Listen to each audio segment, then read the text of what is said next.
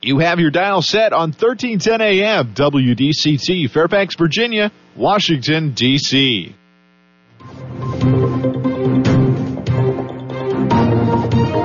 워싱턴과 미국 그리고 세계의 흐름을 짚어보는 라디오 워싱턴의 시사 토크쇼 워싱턴 전망대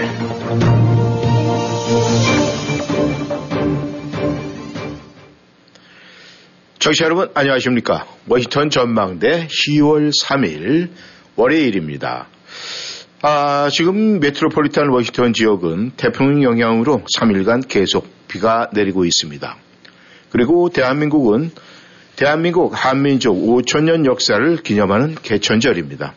세계 속의 대한민국이 한층 더 성숙된 국가로 거듭나기를 바라겠습니다. 우크라이나를 둘러싸고 핵 전쟁 위기가 고조되고 있습니다. 우크라이나에 밀리고 있는 러시아가 고육지책으로 핵을 만지작거리고 있다는 것 같다는 그런 소식이 들리고 있습니다. 한국에서는 이번 주에 여당 비대위에 대한 가처분 결정이 나올 전망입니다. 오늘은 핵전 위협에 우크라이나를 중점적으로 살펴보도록 하겠습니다. 오늘도 김영일 해설위원 함께 하십니다. 안녕하셨습니까? 네, 안녕하십니까. 네. 아, 우크라이나 전제, 우크라이나가 아, 뭔가 지금 반전을 보이고 있다, 이렇게 아, 전해지고 있는 가운데 지금 현재 우크라이나의 전쟁 현황은 어떻습니까? 네, 일단 군사력 어, 충돌이라는 측면에서는 확실하게 그 러시아가 밀리고 있는 것 같습니다. 네. 어, 지금 뭐 여러 가지 보도들이 나오고 있는데 요약을 하자면은 그 러시아가 지난 2월 달에 침공을 해서 몇 개월, 5, 6개월씩에 걸쳐서 어, 겨우 지키거나 확보한 지역 같은 경우들을 한 일주일, 며칠 만에 이제 전부 뺏기고 있는 상황인데 네. 지금 그 러시아가 침공해서 점령했던 지도들을 이렇게 쭉 보게 되고 나면 어, 2월에 들어와서 3월 정도쯤에는 그 많이 조금 그 살을 붙였다가 네. 지금 이제 급격하게 살이 빠지고 있는 영상이다라고 이제 형상이라고 생각하시면 될것 네. 같아요. 어, 뭐 이거를 막자는 뭐 무슨 이런 식의 밀리고 있는 거를 이제 아, 물꼬를 바꾸자고 하는 취지에서 했는지 모르긴 하지만은 지난달 30일 이제 아, 우크라이나의 기존의 돈바스 지역이 두 개 외에 네. 아, 뭐 헤르손 지역까지 이렇게 포함했고 네 개 점령지를 지들 멋대로 정해서 아, 그야말로 그 눈 가리고 아웅식 같은 선거 같은 절차를 치르고 음. 그 다음에 이제 합병을 해버렸죠. 네. 그리고 이제 오늘 혹은 내일 사이에 아, 이거를 이제 자기들끼리 뭐 비준을 하고 의회에서 비준을 하고 또 뭐 대통령이 어, 서명하는 식의 저- 절차만 남아있다라고 하는데 네. 어거지로 해서 일단은 아, 자기네들이 점령했던 땅이 이제 러시아 땅이다. 음. 아, 라고 이제 밀어붙이고 있고 이제 이에 대해서 이제 우크라이나 쪽에서는 지금 지난달서부터 이제 그 활기를 띠고 있는 식대로 해갖고 전격적인 그 반격전을 펴고 있어서 네. 지금 러시아 군들을 곳곳에서 이제 밀어내고 있습니다. 이제 가장 주말 사이에 아, 가장 큰 변화가 있었던 데가 이제 그 리만이라는 지역인데 네. 어, 이 지역이 어, 쭉 그동안 러시아의 점령하에 있다가 어, 우크라이나군이 밀어붙여갖고 이 지역에 이제 아마 이 몰켜져 있던 러시아군이 3천 명이라는 얘기도 있고 한 5, 6천 명 된다는 얘기도 있었는데 네. 완전 포위돼서 어, 경고를 이제 받으면서 퇴각 경고를 받고 있다가 결국 밀어붙이면서 지금 어차피 하여튼 러시아 병력들이 전부 소멸이 됐다는데 음. 아, 전사를 했는지 아니면 포로가 됐는지 모르긴 하지만은 아, 최소한 몇천 명 정도가 결국 이제 리만에서 완전히 뭐 함락이 돼버렸던 상태예요. 네. 아, 그러니까 이제 이 리만이라는 거는 도네츠크랜드에서 이제 루안스크 쪽으로 넘어가는 아, 이제 핵심 요충지라는데 우리로서 뭐 그 지역을 잘 모르니까 이렇게 감이 잘 안 옵니다만은 예. 어차피 하여튼 이 러시아 입장으로 봐서는 서방 서쪽 공략 즉 서쪽에 위치해 있는 아, 그 우크라이나를 공략하는 데 있어서 가장 중요한 그 병참 기지제 교통의 요지랍니다. 음. 음, 그러니까 뭐 그런 데가 이제 점령이 돼갖고 뭐 우리 한국으로 치는 데면 아, 저 호남 지역에 뭐 2리 정도 된다고 봐야 될까요? 음. 이래서 이제 그쪽에서는 어, 거길 중심으로 해서 어, 교통 철도선 같은 경우가 이렇게 크로스로 돼 있지 않습니까? 음. 이제 그런 정도로 해갖고 어, 이 병참과 보급, 뭐 병력 수성 이런 것들을 다 하기 위해서는 가장 중요한 요충지였는데 여기가 결국 넘어갔어요. 그래갖고 네. 어, 지금 이 반격 이 나선 이래 하루키우 지역에서 있었던 거 이래 최대 전과였다라고 이제 평가들 하고 있고 예. 이 러시아군이 이 보급로를 잃게 되고 나면 어, 미국 국방장관 같은 경우도 어, 굉장히 그 곤란해질 거다라고 그 이렇게 얘기를 하고 있으니까 예. 하여튼 굉장한 요충지를 점거하고 거기를 기반으로 해서 이제 다시 밀어붙이고 있는 형식이니까 한쪽에서는 우리 땅이라고 해놓고 네. 또 한쪽에서는 바로 이제 수복이 됐는데 이런 데면 뭐, 겨, 이, 푸틴이 경기도가 이제 우리 땅으로 합병이 됐다 라고 발표하고 그 다음날 수원이 넘어간 거랑 똑같은 이제 그런 이치라고 봐야 되겠죠. 예.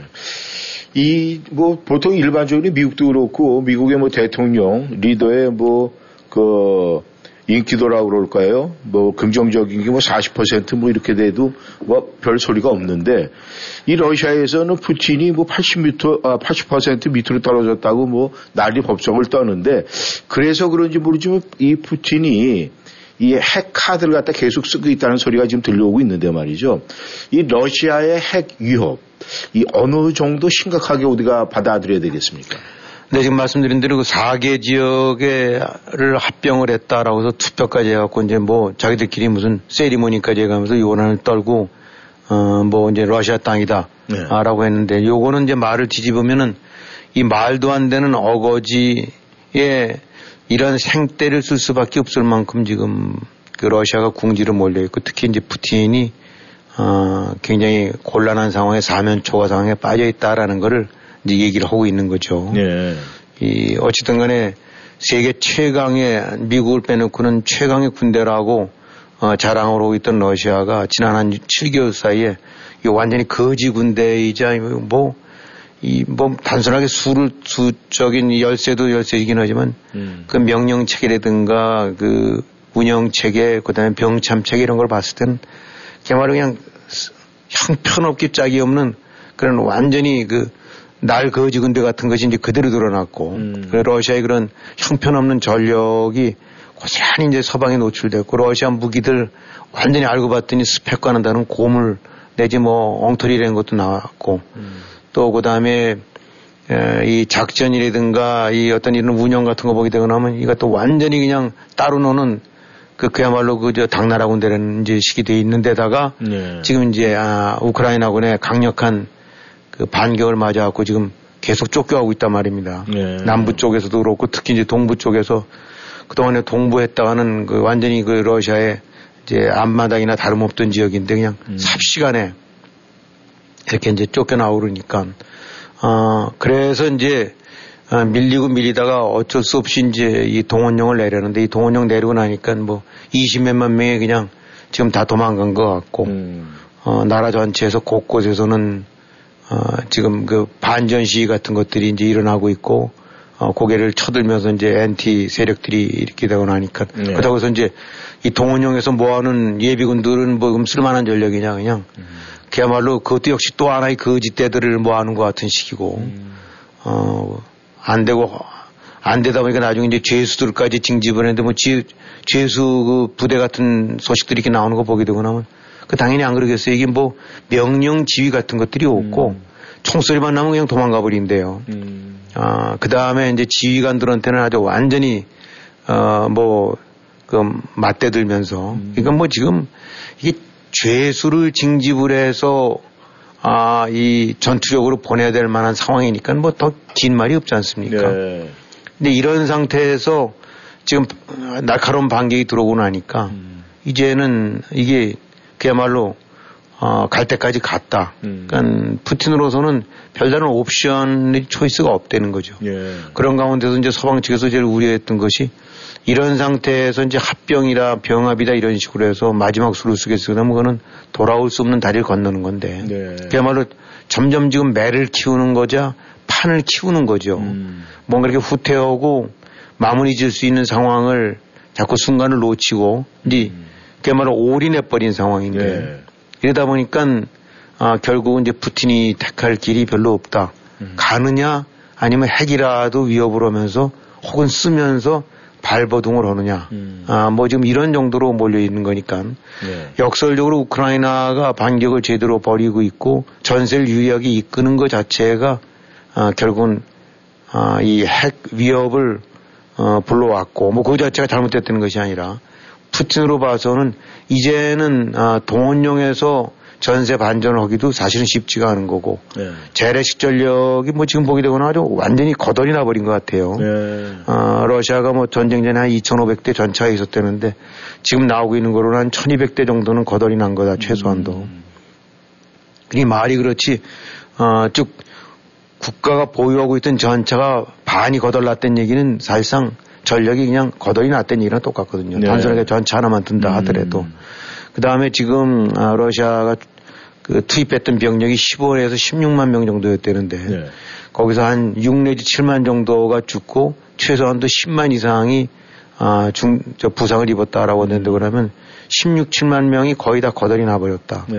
거기서 지금 러시아의 뭐 예비군들 한 30만 안 되는데 아, 그 뭐 그 자체를 지금 10몇만 명도 못 먹이고 보급을 못 해갖고 어, 기, 기신기신했었는데 이게 좀 안 되니까 네. 결국은 이제 핵이라는 불장난까지를 아, 막장까지 몰려 있는 상태다. 음. 아, 이렇게 하니까 그런 측면으로 봐선 아, 핵 위협이 아, 서방식 전문가들이 우려하는 대로 어, 2차 대전 이래 어쩌면 이제 그 가장 지금 고조되어 있는 상태가 아닌가. 네. 아, 지금 그런 우려들 하고 있는 거죠. 이게 세계 평화와 또 이 안전에 정말 혼돈의 세계를 만들 수가 있는 것이 바로 핵전이대 말이죠. 만에 하나 핵 사용을 만약에 러시아에서 한다면은 어떤 상황이 벌어질 것 같습니까? 근데 뭐참 전혀 이제 상정하고 싶지 않은 그런 상황들인데 네. 일단 지금 러시아는 이제 미국과 더불어서 이제 핵탄두가 한 6천여 개 정도 있어서 뭐 누가 뭐래도 가장 아 이제 막강한 핵 공격력을 갖추고 있죠. 네. 아 근데 이제 이 가운데서 한 2천여 개 정도가 이제 전술핵이라는데 이 전술핵과 전 전략핵은 대략 한 100킬로톤 정도 파괴력, 폭발력이 고을 기점으로 해서 100킬로톤이라는 데면 10만 톤이 저, 저기 TNT 그렇죠. TNT. 뭐 엄청난 거죠. 음. TNT 조금만 해더라도 그냥 건물이 퍽퍽 무너지는 건데 아, 한 발에 10만 톤 정도쯤. 음, 그래서 지금 오키나와 아니 오키나와 아니라 그 과거 저기 저 일본에 대해서 예, 예. 이제 그 썼던 것이 한 15킬로톤, 10에서 15킬로톤 정도의 이제 규모래거든요. 네. 아, 근데 요런 정도쯤에 해당되는 거를 이제 전술핵으로 분류를 하고 음. 그 이상 수백 킬로톤 혹은 천 킬로톤 이상 넘어가는 거 예. 이런 것들은 이제 전략핵이라고 하는데 지금 전술핵을 한 2,000기 정도를 갖고 있는 거로 추정들 하고 있습니다. 네. 그런데 그 중에서는 이제 15킬로톤짜리도 있지만은 아, 1킬로톤짜리 가장 아, 작은 규모. 예, 예. 근데 이런 것들은 이제 포에 저쏠 수도 있고 음.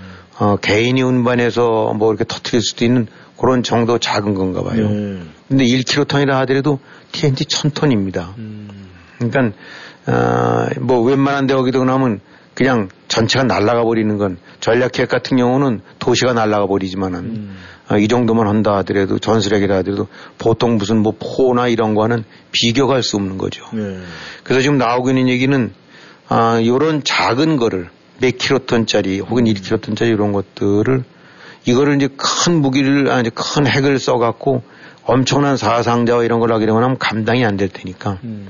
이런 걸 갖고 최소 살상자를 줄이거나 아니면 낳지 않는 방식으로 네. 아 이를테면 아 뭐 우크라이나의 가장 이제 그 인적이 뜸화되거나 네. 뭐 그런 지역의 평원 같은 데다가 음. 아이 위험용으로 발사한다든가 네. 아니면 흑해 그 바다 위에 음. 어, 해갖고 실질적으로 사상자를 많이 낳지 않지만 핵 무기의 위력을 보여주는 이런 이제 저강도 공격 네. 그다음에 아니면 실제로 우크라이나의 군부대라든가 아니면 중소도시 같은 데를 하나 집어갖고 음. 어, 히로시마나 이런 데 적어듯이 네. 공격하는 방법. 아니면 완전히 정말 미쳐버려갖고 음. 실제로 이제 나토군에 대해서 주요 도시라든가 기지 같은 거로 공격하는 이른바 전면전 과 음. 같은 이런 뭐 몇 가지 안들이 되고 있는데 네. 어느 경우든 뭐 아무리 저강도 저위력 핵탄두라 하더라도 그거는 어, 그 결과는 치명적이죠. 네. 어, 이 15에서 10 정도쯤 킬로톤이라고 떨어져도 6, 7만 명이 그냥 직살해 버렸다 그러니까 음. 결국은 이 만약에 헌된다면 이런 상황이 이제 전개될 수 있는 건데 예. 어, 이, 그, 그렇기 때문에 이런 걸 막기 위해서, 어, 미국이라든가 뭐 서방 측 같은 경우가 끊임없이 경고를 하고 푸틴에 대해서 혹은 이제 러시아 쪽 군부라든가 이런 데서 하고 있는데, 음. 아, 실질적으로 코너에 몰리고 궁지에 몰리다 보면 쥐가 물 수도 있는 거와 마찬가지로, 네. 아, 이, 이제 러시아가 이런 류의 전술핵 아주 최저강도 공략을 할 수도 있, 있을 수도 있다. 예. 근데 이제 그럼 그에 대해서는 어떻게 대응할 거냐. 음. 뭐 그거는 상상도 없습니다만 만약에 이제 전면전 같은 거런 데인데 그러면 그거는 어, 이 지구가 멸망하는 거나 다름없으니까. 예. 뭐 그거는 어, 지금 그럴 가능성은 가장 낮다고 보지만 아까 말씀드린 대로 이런 어, 러시 이제 우크라이나의 어떤 외진 지역이라든가 예. 아니면 바다 위 같은 데에서 우크라이나 영역이지만은 음. 어, 바다 위 같은 데에서 터트려 갖고 그 위력을 어, 과시를 한다. 네. 내지 압박을 간다라고 했을 때 과연 이에 대해서 어떻게 대응을 해야 되느냐. 음. 이건 참 복잡하게 짝이 없고 어, 그야말로 위험천만하게 짝이 없는 것들이죠. 네. 그걸 그대로 좌시할 수도 없고 음. 또 그렇다고 해서 어, 이제 나토와 전체 자동 개입을 해갖고 음. 확전이 되는 것도 그것도 역시 바람직하지 않고 예. 그 확전이 결국 연쇄 반응을 일으켜서 어, 핵전으로 연결될 수도 있는 거니까 이, 참 그래서 굉장히 참 곤란하고 힘든 음. 어, 지금 상황이 아닌가 싶어요. 예. 어, 러시아 입장에서는 만약에 예를 들어서 이제 바다 위에 같은 데 한번 터뜨렸다 음. 혹은 어느 어, 외진 지역을 해서 그래도 약간의 인명피해가 나오고 이런 상태가 됐다라고 했을 때 그러면 우크라이나가 멈추겠느냐. 음. 우크라이나 입장에서는 지금 멈출 수가 없는 거 아니겠습니까? 그렇죠. 아, 당할 대로 다 당하고 음. 지금 반전의 그 어떤 어, 기세를 잡은 건데 그래서 그 대신 이제 러시아 같은 경우는 아무리 작더라도 핵을 사용했다가는 이제는 그로 인한 비난이라든가 이 왕따는 지금과는 비교가 안 될 테니까. 예. 그렇기 때문에 대규모 핵전은 대규모 다 같이 공멸이니까 그것도 쉽지가 않고. 네. 어, 또 우크라이나에 대한 섣부른 공격은 음. 오히려 어, 그 더 엄청난 반격과 어, 러시아로 하여금 이제 완전히 국제사회에서 퇴출될 수 있을 정도의 이제 그런 그 고립을 면키 어려울 테니까 음. 그것도 역시 쉽지는 않을 거라고 보지만 예. 아, 이 또 아까 푸틴 입장으로 보는데 그럼 지금 거의 이제 목줄이 왔다 갔다 하는 음. 제일 우려했던 동원령을 통해서 국내에서 반발이 일어나고 아, 이로 인해서 어, 자기의 어떤 그 헤게몬 저 권력이 이제 흔들릴 여지가 있고 음. 실제로 군은 조, 어, 보충병은 조달했다 하더라도 네. 어, 전세를 뒤집을 만한 그런 입장은 전혀 아니고 그 완전히 이제 국내 그 특히 군수산업, 지원산업 쪽들은 그 완전히 거덜이 나버린 상태. 그러니까 음. 사실 푸틴 입장으로 봐서는 이제 사느냐 죽느냐 뭐 이런 기로에 서 있는 거기 때문에 네. 바로 그것이 위험한 거고 핵전은 핵전대로 어, 또 역시 간단치는 않고 그러다 네. 보니까 네. 어쨌든 간에 이 어느 쪽도 지금 정답은 딱 내릴 수 없을 만큼 네. 굉장히 어렵고 힘든 어, 그런 그, 그 상태를 맞고 있다. 네. 아, 푸틴 왜 푸틴 푸틴대로 음. 또 서방 측은 서방 측대로 그렇게 지금 아, 진단할 수 있을 것 같아요. 네. 이 작품의 현황을 볼 때 이 심상치가 않은데 말이죠. 지금 이 과거 그 쿠바 미사일, 핵 미사일 사태가 지금 거론이 되고 있어요. 그렇죠. 그 예. 연상이 되는데 당시에 그 내막은 어떻습니까? 예, 지금 지금 흔히들 아, 쿠바 사태 이래 가장 아, 위험한 상태라고들 얘기를 하고 있는데 이제 네. 쿠바 사태 뭐 아마 기억하시는 분들도 있을 거고 또 젊은 층은 어, 이제 잘 모를 텐데 그것이 이제 실제로는 1962년도 네. 7월에 났던 7월 초에 났던 이제 일들입니다만 간단하게 설명드리게 되고 나면 바로 쿠바가 미국 턱 밑에 있지 않습니까? 그렇죠.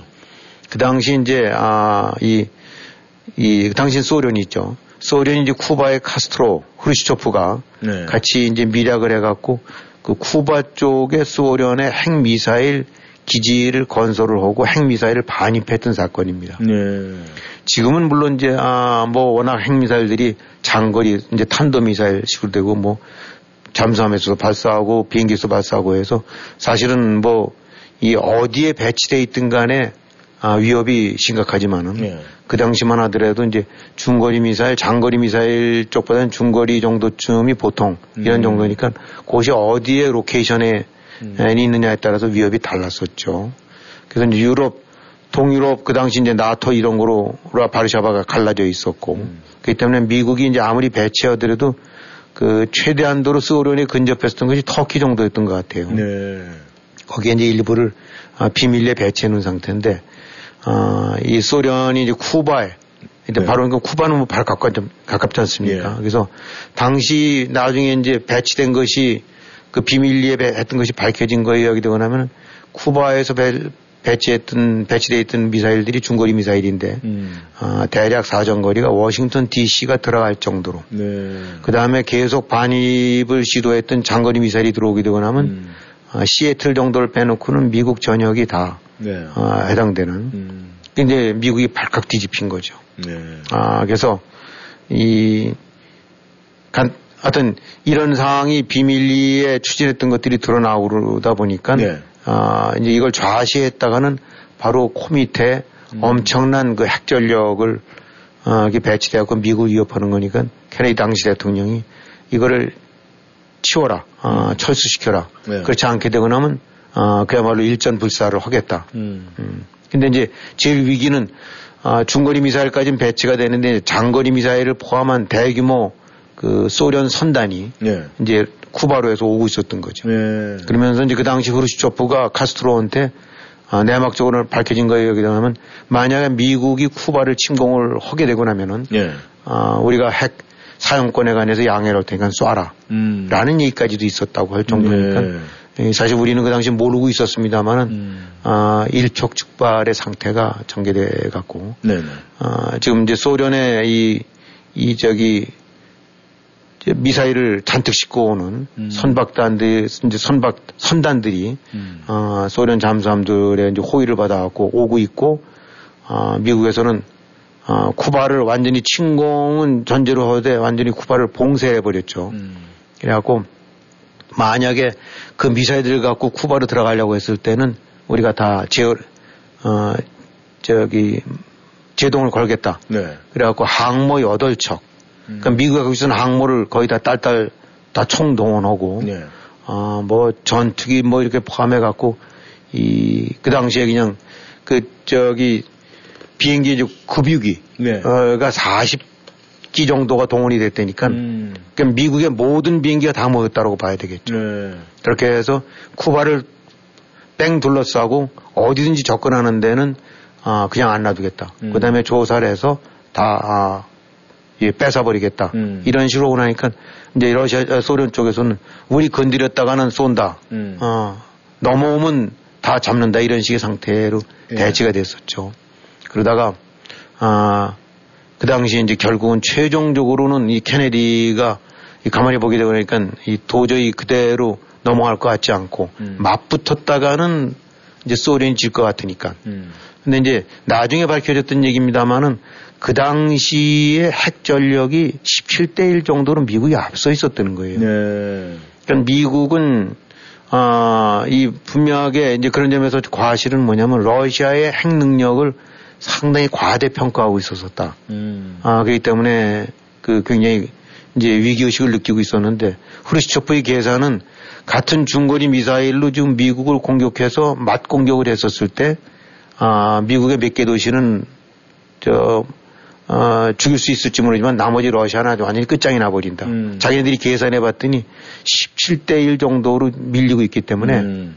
그래서 결국은 이제 아, 꼬리를 내리고 네. 최종적으로 했던 거는 오케이 니네가 터키에 배치해 놓은 소련을 겨냥했던 미사일을 빼라. 예. 그럼 우리도 어, 쿠바에서 완전히 철수 어마. 음. 아, 그래갖고 이제 결국은 한 아, 10일, 한 10일인지 11일인지 정도 한 2주 안된이 네. 기간 동안 아, 이 미국과 소련이 대치를 했다가 아, 그야말로 일촉즉발 위기까지 갔다가 최종적으로 10월 28일 이제 아, 그 후르시초프의 철군명 철수 명령으로 음. 상황이 이제 종료가 됐다는데 네. 사실은 그날 상황 종료되는 날 미 전역에 핵 공격의 경보가 내렸대요. 음. 어 그래갖고 예. 이거 완전히 이제 얘네들이 쏘는구나. 음. 아 그렇게 해서 그 모든 그 이 전략 폭격기 같은 것이 다 동원이 돼서 네. 이제 반격을 하기 직전이었는데 예를 든다면 아뭐 00시 7분쯤이면 텍사스에 오스틴이 날아갈 거로 돼 있는데 타격 지점에 보니까 음. 이게 이제 시간이 지났는데도 안 날아가서 보니까 오작동이 됐다는 거죠. 네. 그래서 그것도 역시 아 그야말로 그냥 아, 몇 분, 몇초 사이에 네. 아, 그런 일들이 있었더랬고 러시아, 그러니까 소련 쪽에서도 오작동 사건이 일어났었었는데 네. 우리 그 영화 중에 무슨 크림슨 타이든가 뭐 어떤 그런 영화 있어갖고 네. 미국의 핵자함이 아, 소련이 공격받은 거로 해갖고 음. 아, 핵미사일을 공격하려다 함장이랑 부함장이랑 아, 서로 막 해갖고 끝내 이제 그, 그 핵발사를 막는 그런 일이 있었더랬는데 음. 실제로 소련에서 똑같은 일이 일어났다는 거예요. 네. 아, 이, 이 전달이 잘못돼 갖고 음. 어, 소련이 핵 공격을 반격을 나서야 되는데 함장이랑 부함장이랑 아, 치고받고 온 그때 결국은 네. 부함장이 막았다는 거죠. 네. 음. 그러니까 이런 식으로 해서 우리는 몰랐었었지만은 음. 그야말로 아, 이 핵전쟁이 아, 11시 59분 59초 거기까지 갔었던 것이 사실은 1962년 어, 쿠바 미사일 위기였다. 네. 근데 지금의 상황이 더 어렵다고 봐야 되는 거는 지금 소련, 그러니까 이제 러시아의 핵 전력은 미국에 결코 뒤지지가 않는다. 네. 아, 이런 상황이니까 어, 그나마도 이제 후르시초프가 뒤에서 계산해 봤더니 밀려서 결국은 몰아붙이지를 못했던 건데 네. 지금의 푸틴 입장으로 봐서는 너 죽고 나 죽고 나온다 안 된다 그러면 우리가 밀릴 게 뭐냐라는 식으로 생각하고 있기 때문에 음. 정말 위험한 상황이 된 거죠. 예. 지금 이제 60년이 지났는데 말이죠. 쿠바 사태가. 그렇다면은 아, 그때 미국과 소련의 대치 상황하고 지금은 이제 미국과 서방이 이제 한편이 되어서 이 러시아 핵 위협에 아, 뭔가 대응을 해야 되는데 만약에 러시아 핵 위협에 어떻게 대치할 것으로 예상을 하십니까? 지금 뭐 이 정답은 없는 것 같습니다. 아, 네. 국무장관, 미국 국방장관, 그다음에 나토, 그다음에 각 지역의 서방 측들 이제 정상들 같은 경우도 어, 끊임없이 이제 유엔까지 사무총장까지 나서서 오는데 결국은 아, 이 모든 것들이 이 미치, 미치광이라고 할 수밖에 없는 푸틴의 손에 달려 있는 거고, 네. 어, 실제로 이제 핵, 아, 무기 발사 체계를 보게 된다면 미국보다는 훨씬 더 어떻게 보면 단순화되어 있다라고 그럴까. 음. 특히 이제, 어, 이 핵 전단의 각 지역별로 어떻게 보면 자율권이 주어져 있는 것 같은 그런 묘한 상황이기 때문에, 네. 아, 미국으로서는 어, 엄중한 경고, 그로 인한 이제 그야말로 엄청난 결과, 음. 어, 이거에 대한 그다음에 이제 공멸 뭐 이런 식의 우리가 상정할 수 있는 그 정도지 예. 실제로 이제 푸틴에 대한 어떤 어, 아주 공식적인 지원은 불가능한 것 같아요. 음. 단지 아까도 말씀드렸던 대로 어설프고 저강도 핵 공격을 했다가는 이제 핵 사용이라는 오명을 쓰고 그로 인해서 완전히 국제사회로부터 그야말로 명백하게 고립이 되는 음. 어, 그런 위기 뭐 그런 이제 위험 같은 경우를 감소하느냐 안 하느냐고 네. 아, 푸틴 자체도 완전히 뭐 전면전을 해갖고 미국이랑 서방 해서 뭐 수십 발 혹은 수백 발의 핵탄두를 주고받을 그럴 거라고는 안 보는데 네. 이제 저강도 쪽이 제일 위험, 위험한 상태인데 그 부분에 관해서도 역시 좀 장담은 못하고 있는 게 아닌가 음. 쓸 수도 있다 얼마든지 네. 어, 그래갖고 지금 여하튼 우크라이나의 공격 파죽지선은 몰아가서 동부 남부 쪽에서 이제 그 잃었던 땅을 회복해가는 거는 너무 반갑고 아 이제 참 이 흐뭇한 일인데 네. 이로 인해서 수반될 수 있는 핵전쟁 위협은 사실 오늘든 내일이든 지금 음. 그 아까 리만 같은 데가 이제 넘어졌다라고 그러는데 네. 아이 만약에 이제 이저 크림반도가 이런 데 쪽에 어, 본격적으로 우크라이나군이 밀고 들어온다고 했을 때 음. 지금 푸틴 입장으로 봐서는 어 우리 영토가 침공당한다 이런 명분으로 해서 쓸 수 있는 거기 때문에 정말 네. 대응 자체에 어떤 교본이라든가 음. 어, 정답이 지금 없는 상태. 음. 어, 굉장히 어, 우리가 사실 피부는 못 느낍니다만은 어, 한쪽에서 어, 이, 이 지금 벌어지고 있는 상황 보게 되고 나면 장담이 안 된다. 그래서 당시 쿠바 때 네. 국방장관이 나중에 밝힌 그런 미국 국방장관이 밝힌 그 얘기가 있더라고요. 네. 그러니까, 어, 그 쿠바 사태 해결되기 한 일주일 전 얘기인데 어, 지금 우리 펜타곤이죠. 네. 거기를 퇴근을 하는데 저녁 노을이 굉장히 이쁘더래요. 음. 어, 예, 아, 정말 아름다운 저녁 노을인데 지금부터 일주일 뒤에 내가 살아서 이 빛을 볼 수 있을까가 음. 아, 참 걱정스러웠다라고 그러고 퇴근했다는 거죠. 음. 미 국방장관이 그랬다니까 상황이 얼마나 심각한지 일반인들은 몰랐겠죠. 네. 어쩌면 지금 미 국방장관 이런 비슷한 생각을 하고 있을지도 모르는 거기 때문에 네. 정말로 아, 그 우려스러운 상황입니다. 네. 네. 아, 청취자 여러분께서는 워싱턴 전망대 함께하고 계십니다. 전하는 말씀 듣고 다시 돌아오겠습니다. Hi, I'm Jim Miles, the Republican running for Congress in Fairfax. 안녕하셨습니까. 페어팩스 지역의 공화당 하원 의원 후보로 출마한 짐 마일스입니다. 저는 과거 한국의 수원 공군 기지에서 복무한 바가 있고 DMZ 일대에서 전투기를 몰기도 했습니다. 그리고 1988년 서울 올림픽도 즐겁게 참관을 했습니다. 저는 자유와 가족의 가치, 성실한 노동과 세금 인하 및 규제 완화를 추구합니다. 또 무너져가는 공립학교 교육을 상대로 개선을 요구하는 부모들의 권리 확대도 지지합니다. 오는 11월 8일 짐 마일스에게 투표해 주십시오. 이 광고는 버지니아 연방 하원 11지역구 공화당 위원회가 지원합니다. 교통사고 후유증 치료 정확한 선택이 중요합니다. 박이섭 척추신경. 박이섭 척추신경의 박이섭 원장은 미국 최고 권위의 샌디에고 척추건강연구소가 인증한 교통사고 전문 치료 전문의입니다. 목, 허리, 어깨, 다리 등 근골격계 통증 전문 박이섭 척추신경은 보험이 없는 분들을 위한 특별 할인 서비스도 제공합니다. 원장이 직접 치료해드리는 센터빌 박이섭 척추신경 703-543-4810 543-4810 박이섭 척추신경 1957년생 여러분, 올해 절대로 잊으시면 안 되는 한 가지. 그건 바로 메디케어에 대해 알아보셔야 한다는 것입니다. 57년생은 보험이 있으셔도 메디케어에 대해 알아보세요. 중요한 혜택을 놓치실 수도 있으니까요. 복잡한 메디케어를 쉽고 간단하게 설명해드리는 스마트 보험. DMV 지역 메디케어의 절대 강자 스마트 보험으로 연락주세요. 703-639-0882 703-639-0882 영어 많이 늘었네. 음, 사실 나 콜롬비아 칼리지에서 영어 수업 들은 지 좀 됐어. 콜롬비아 칼리지에서는 영어 수업뿐 아니라 치기공과, 미용과, 요리과 등 8개 학교 과정이 있고 특히 직업 영어 모든 과정은 소득에 따라 연방 학자금이 100%까지 무상으로 제공돼. 우리 친언니는 치기공학과 졸업하고 연봉 높은 치기공사로 일해. 그래? 혹시 유학생들이 편입도 가능해? 물론이지. 703-206-0508로 전화해봐. 703-206-0508. 당장 전화해야지. 천연 성분의 잇몸 질환 개선제 프리스틴 오일.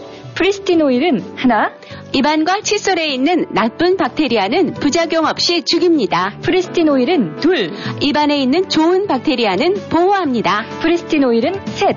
플라그를 제거하고 치석이 축적되지 않게 합니다. 그래서 치아와 잇몸 질환을 개선하고 입냄새 제거, 치은염, 치주염을 치료합니다. 천연 성분의 잇몸 질환 개선제 프리스틴 오일. 자연 건강의 집으로 전화 주세요. 703-333-5066, 333-5066. 하나님이 주신 당신의 치아는 소중합니다.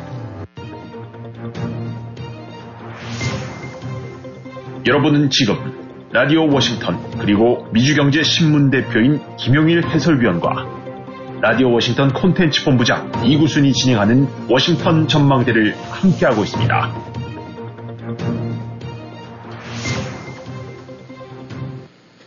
네, 전하는 말씀 듣고 다시 돌아왔습니다. 이 러시아와 우크라이나의 전쟁이 한 사람의 머릿속에 있는 생각으로 이 변화를 거듭되고 있는 가운데 이 우크라이나 전쟁이 궁극적으로 앞으로 어떻게 전개가 될까 궁금하기도 하고 말이죠. 이 우크라이나 전쟁 이후에 이 세계 변화에 어떠한 영향이 분명히 미칠 것 같은데 어떻습니까? 네, 일단 핵 전이라는 그 최악의 상황이 전개되지 않는 데면 결국은 지금과 같은 이제 물량전으로 가게 될 텐데. 네. 어, 여러 가지 상황으로 봐서는 일단은 지금 이제 러시아가 분명히 궁지에 몰려 있고 음. 장기적으로 간다 하더라도 물론 지금 이제 나오고 있는 얘기는 다시 재정비 보충병들을 재정비해서 어 이제 러시아가 뭐 장기로 삼는 것이 겨울 전쟁이라니까 음. 뭐 그걸 하긴 한다는 거 하긴 하지만 기본적으로 워낙 그 망가지고 무너지고 보급이 엉망인 상태라서 네. 어, 거지 같은 군대들을 모아봤자 별로 소용이 없을 음. 거다라는 것이 일반적인 분석들이 많은 거 보면은 네. 어, 만약에 핵이 아닌 장기적으로 간다고 그러면 분명하게 이제 푸틴 쪽으로 봐서는 밀리는 이 국면에서 벗어날 수는 없을 것 같아요. 그렇다면 이제 결국은 어쨌든 지금 이제 우크라이나전이 어, 세계 국제 정치에 주는 영향이라든가 그 의미는 굉장히 큰 것 같습니다. 네. 어, 이제 그것이 어떤 결과로 마무리될지 모르긴 하지만은 음. 지금 같은 시기의 추세로 해서 우크라이나가 어, 어떤 형태로든 우위를 점하면서 마무리가 될 수 있다고 한다고 하면은 그 국제 질서, 그 다음에 러시아의 위상, 존재, 그 다음에 이런 러시아의 그, 그 폐악적인 행태에 대한 응징, 네. 어, 이로 인한 어, 서방 세계의 대응과 결속의 변화, 뭐, 뭐 이런 것들을 쭉 봤었을 때 세계에서 저 2차 대전 이래 가장 큰, 어, 그 국제 정치의 구조와 네. 판세, 그 다음에 향후 그 방향을 그 바꿔놓는 중대한 변곡점이 되지 않을까라고 보는데 지금 하여튼 우리가 기원해야 될 거는 아, 핵이라는 혹은 화학전이라는 최악의 그런 상황 전개 없이 예. 아, 우크라이나가 아, 잘 좀 선전하고 마무리를 해서 그 푸틴의 저런 미치광이 행태에 대해서 응징을 가하는 상태로 하고 이걸 계기로 해서 러시아가 좀 새로운 나라로 태어날 수 있다고 한다고 그러면은 네. 가장 좋을 텐데 어쨌든 간에 어떤 식으로든 간에 지금 우크라이나전은 중대한 하나의 변곡점이 될 수 있을 것만은 틀림이 없는 것 같습니다. 네. 세계는 핵 전쟁. 이 대한민국 좀 들어가 보겠는데 말이죠. 대한민국에서는 이 말 전쟁. 이 여당의 그 가처분 신청한 것이 이제 인용이냐 기각이냐 이 조만간 결정이 된다는 소식입니다. 네, 그렇죠. 예, 예. 좀 어떻습니까 진행이? 아마 이번 주일쯤 나올 수 있을 것 같아요. 네. 어, 그, 암- 원래 가처분이 이제 빨리 나와야 되지만, 그 남들만 여러 가지 시간을 줬다고 보는데, 아, 이제 이번 주일에 나올 것 같은데, 아, 그야말로 이제 A 아니면 B겠죠. 네. 인용이 되느냐 아니면 기각이 되느냐인데, 지금 재- 같은 재판부가 사실상 동일한 사안을 두고 논의하는 거나 다름없기 때문에, 네. 어, 핵심은 비상대책위가 타당성이 있느냐 없느냐를 어, 보는 것이 가장 큰 관점이고 네. 또 이런 식의 타당성을 만들기 위해서 그 소급 입법 같은 형태로 통해 갖고 사후에 그 이 당원 개정 조치를 통해서 그이 그 요, 요거를 어, 정당화시키는 것이 맞느냐 틀리냐 네. 지금 그 부분인데 뭐 함부로 단정하기는 어렵습니다만 일반적으로 봐서는 어, 논지로 봐서는 1차 인용 때와 같은 맥락으로 할 수 있는 확률이 더 높지 않은가 보는데 네. 그것도 뭐 어, 저기 봐야 되겠죠. 하지만 네. 만약에 그 그런 인용 사태로 나오게 된다 그러면 지금 여권 같은 경우는 중대한 통렬한 패착을 범한 결과가 되는 거겠죠. 예. 모양도 구기고 어 그야말로 개도 잃고 구럭도 잃는 거나 다름없는 음. 상태가 되고 어 이렇게 돼서 인용이 돼서 어 이준석 전 대표에 관한 것이 다시 어 지위가 어 함부로 바꿀 수가 없다라는 상황이 안 된다 그러면 이준석을 받을 수도 없고 안 받을 수도 없고 네. 그야말로 그냥 집권 여당이라는 거나 이런 부분들은 어 그야말로 그냥 만신창이나 된 거나 다름없는 상태가 되는데 네. 예, 어떤 경우든 간에 이 참 후유증은 적지 않이 나올 것 같습니다. 네. 이 가처분, 막말 사태, 지금 뭐 윤석열 정부가 들어온 지 계속 조용할 날이 없는데 말이죠. 윤석열 정부에서 이 문제에 대해서 이 수습 가능하겠습니까? 근데 참 뜻밖의 상황이죠. 어, 그 정부가 바뀌고 난 다음에 이렇게 조기에 어, 이런 식으로 휘말려 있다는 것이. 근데 이 결국 이제 가처분 사태가 불러온 것이 그야말로 그 뭐 텍스트 메시지인가 네. 그런 부분. 당과의 관계에서 어, 정부와 당, 즉 대, 더 구체적인 되면 대통령과 이제 어, 당 운영자들 네. 사이에서 일어난 이제 결국은 그 사단인데 이 뭐 당이 원래 집권 여당이라는 것이 뭐 아, 한국에서는 당과 정부가 따로 움직인다는 거는 뭐 그건 사실 말만 그렇지. 예, 사실상 이제 대통령의 통제하에 있다고 봐야 되겠죠. 집권당이라는 것이. 네.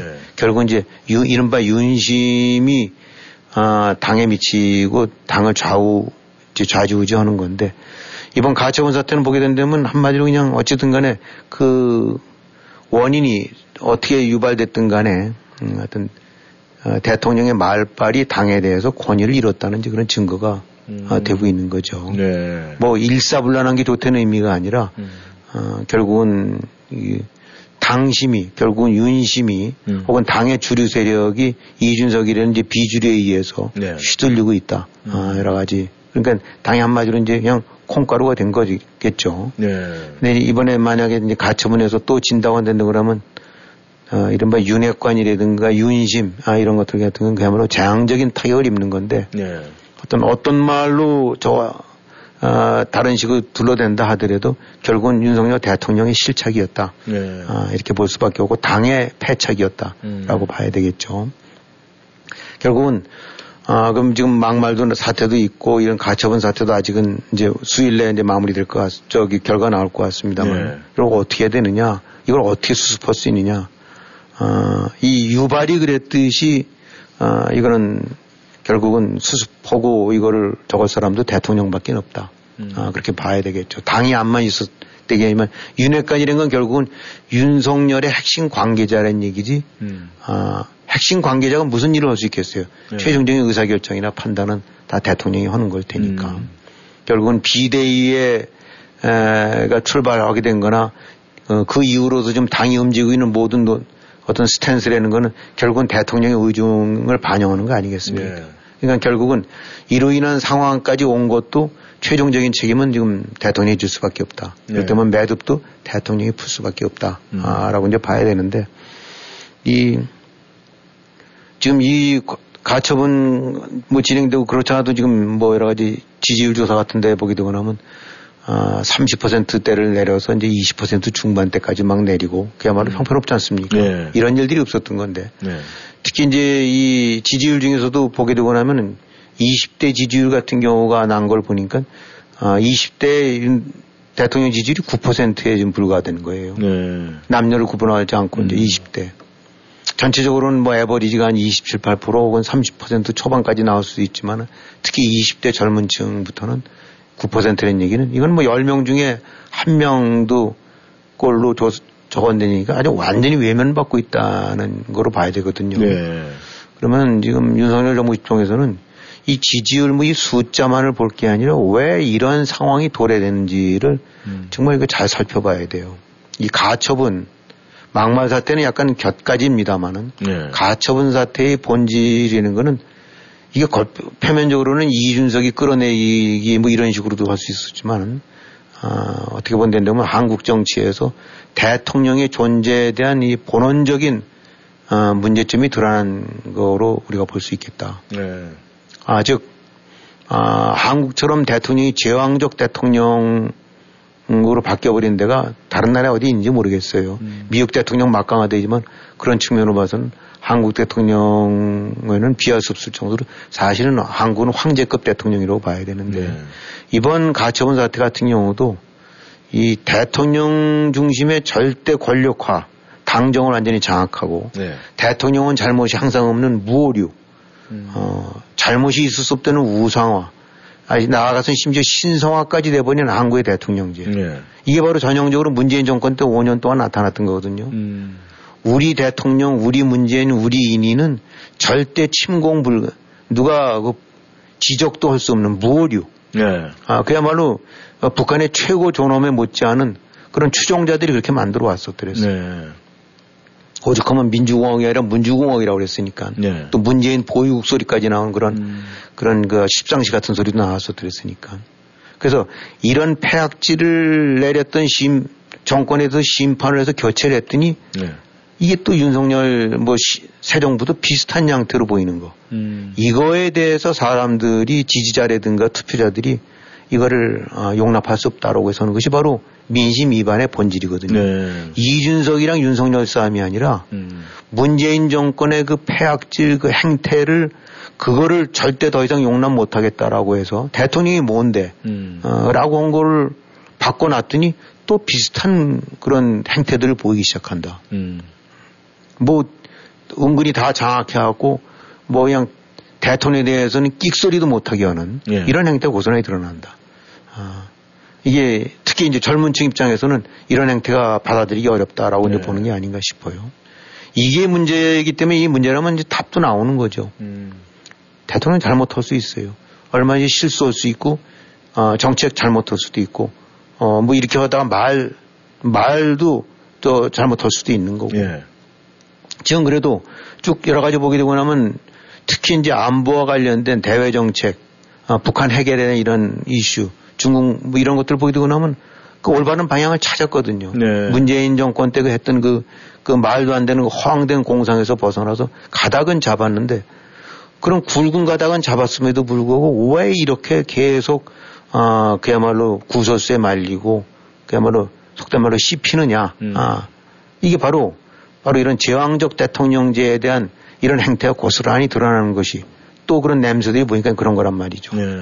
잘못 실수한 부분 그러니까 실수 인정하란 얘기죠. 음. 어, 저 잘못했다고 사과하고 이준석에 관한 문제를 푸는 것도 이준석이 잘했다는 것이 아니라 음. 그당 문제, 당 대표 문제를 그렇게 풀어가는 건 그건 아니다. 예. 그러면 법원이 이렇게 시정 쪼고고 난 다면 아유 sorry 하고 난 다음에 다시 한번 시작을 하자는 식으로 털 건 털고 음. 특히 본인을 둘러싼 그 심, 신상 문제들 특히 부인 문제 네. 여기서 온갖 날고 있는 온갖 구설수의 근원이 되고 있는 부인 문제 그것도 그야말로 그 내 몸에 칼 댄다는 기분으로 해서 해갖고 네. 어 우리에게는 성역이 없다. 음. 아 대통령 그렇고 대통령 가족도 그렇고 이런 식으로 어, 겸허하게 나온다 한다 그러면 이 지지 금방 뒤집어질 수 있다. 예. 왜 문재인이 했던 걸 그대로 따라하느냐 무슨 성역이 있는 것처럼 음. 뭐 부인에 대해서는 끽소리도 못하게 하고 어 본인에 관해서 그 지금 예를 들어서 이제 그 막말 사태 같은 얘기 나오는데 네.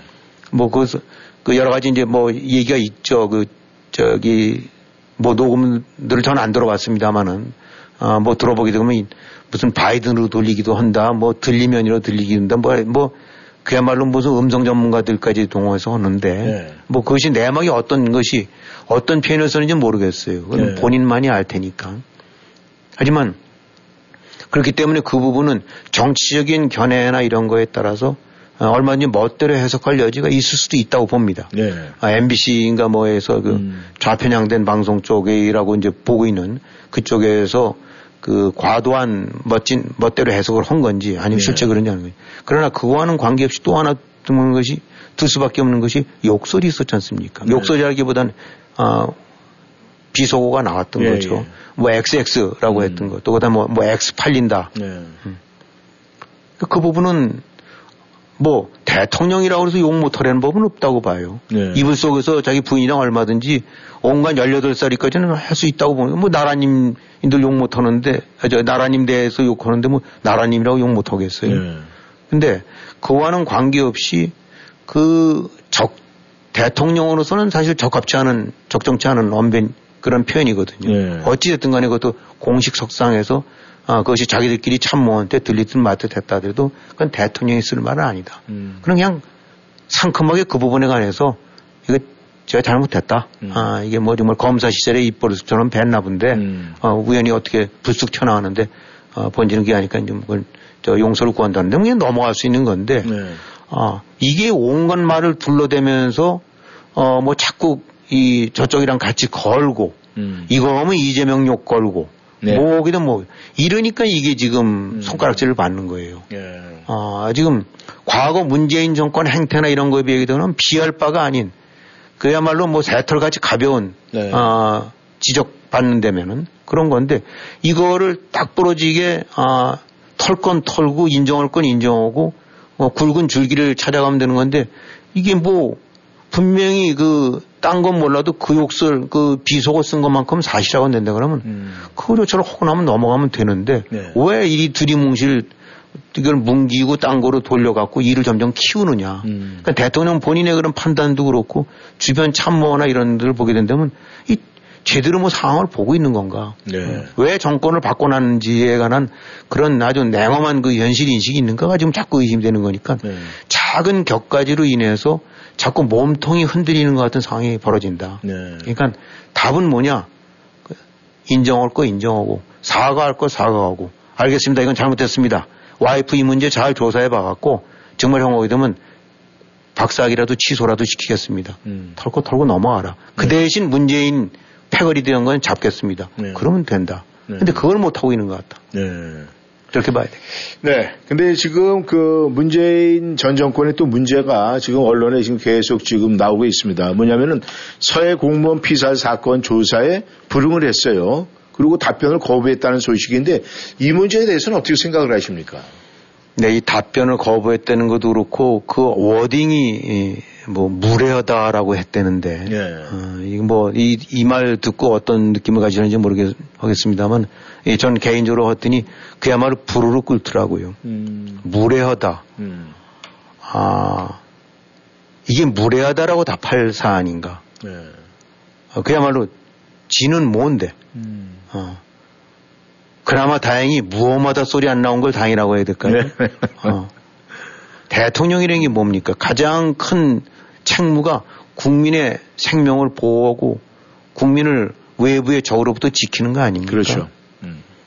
그 국민을 아, 바다에 내팽, 내팽개치고 정치적인 이득이 그거를 추구하기 위해서 외면하고 그 다음에 그 과정에서 그런 거 드러날까봐 온갖 말들을 지어내고 덮고 맨 나중에 퇴임인지 뭔지 할 때 나갈 때 꽁꽁 묶어서 어, 국정 기록물로 대통령 기록물로 보존해 놓고 나간 사람이 누군데 네. 어, 당연히 아 목욕탕이 불나도 어디에 소매치기 하나 하더라도 당연히 명백하게 조사해야 되는 거 아닙니까?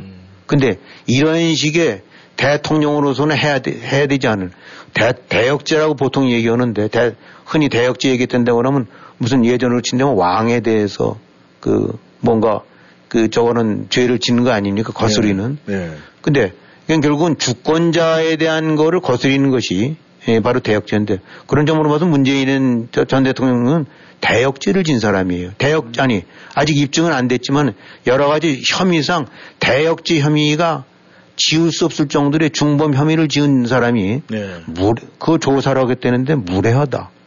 이게 바로 문재인 패거리들의 인식입니다. 머릿속에 박혀 있는. 어. 조사 자체에 아, 응하지 않을 수도 있어요. 그 자체도 잘못된 거긴 하지만은. 네. 어, 무례하다는 표현을 썼다는 그 한마디, 그 네 단어 속에, 네 글자 속에 문재인이라는 머릿속에 뭐, 국민을 뭐로 보고 있고, 네. 자기의 죄가를 어떻게, 아, 저기, 둘러치고 있고, 어떻게 호도하고 있고, 네. 이거를 또 해서, 어, 이런 거에 대해서 그냥 벌떼같이 일어나갖고, 무슨 뭐 정치 탄압이라고 하는 그 야당 패거리들이 네. 다 결국은 머릿속에 뭐가 든 아 뭐를 보고 있고 무슨 생각으로 있냐는 인간들인지 이것이 고스란히 드러나는 거죠. 네. 어, 이제는 이 사실 지금 새 정부가 해야 될 일은 이 서해 공무원 사건의 울산 선거 이 원정 갖고 장난질 친 거, 태양광 비리, 이재명의 이 대장동 그 비리 이런 것들 이 좀 처벌하고 조사해서 될 탈법 위법 비리들이 좀, 좀 넝쿨채 걸려 있거든요. 예. 근데 아, 이걸 갖고 지금 하나 제대로 진행이 안 되고 있고 거꾸로 지금 이재 저 문재인 아, 이 저 전 대통령 같은 경우는 하여튼 무례하다는 말로 일가를 하면서 버티고 있다. 아, 정치 탄압이라고 하면서 이거를 거꾸로 호도하고 있다. 이 이런 식의 문재인의 버티기, 그 이재명의 방탄질, 네. 야당의 야당 탄압 혹은 전 정권 탄압 호도 이런 것들이 왜 나오느냐? 이 자체도 이 자체도 이, 이 바로 그 잘못된 이제 이것도 용서할 수 없는 아, 그런 무리들이긴 하지만은 결국은 이런 상황이 만들어진 것이 아까 얘기로 좀 돌아간다고 하면 이 윤석열 정부가 흔들리니까 네. 이런 것들이 더욱더 기승을 부린다. 어, 결국은 아, 단순하게 지지율로 봐서는 지네, 자기네들은 뭐 40%대 윤석열 정부는 뭐 20%대 그러니까 훨씬 더 국민 지지를 자기네들이 받았다라는 이런 멋대로 해석할 수 있는 여지를 주는 것들. 네.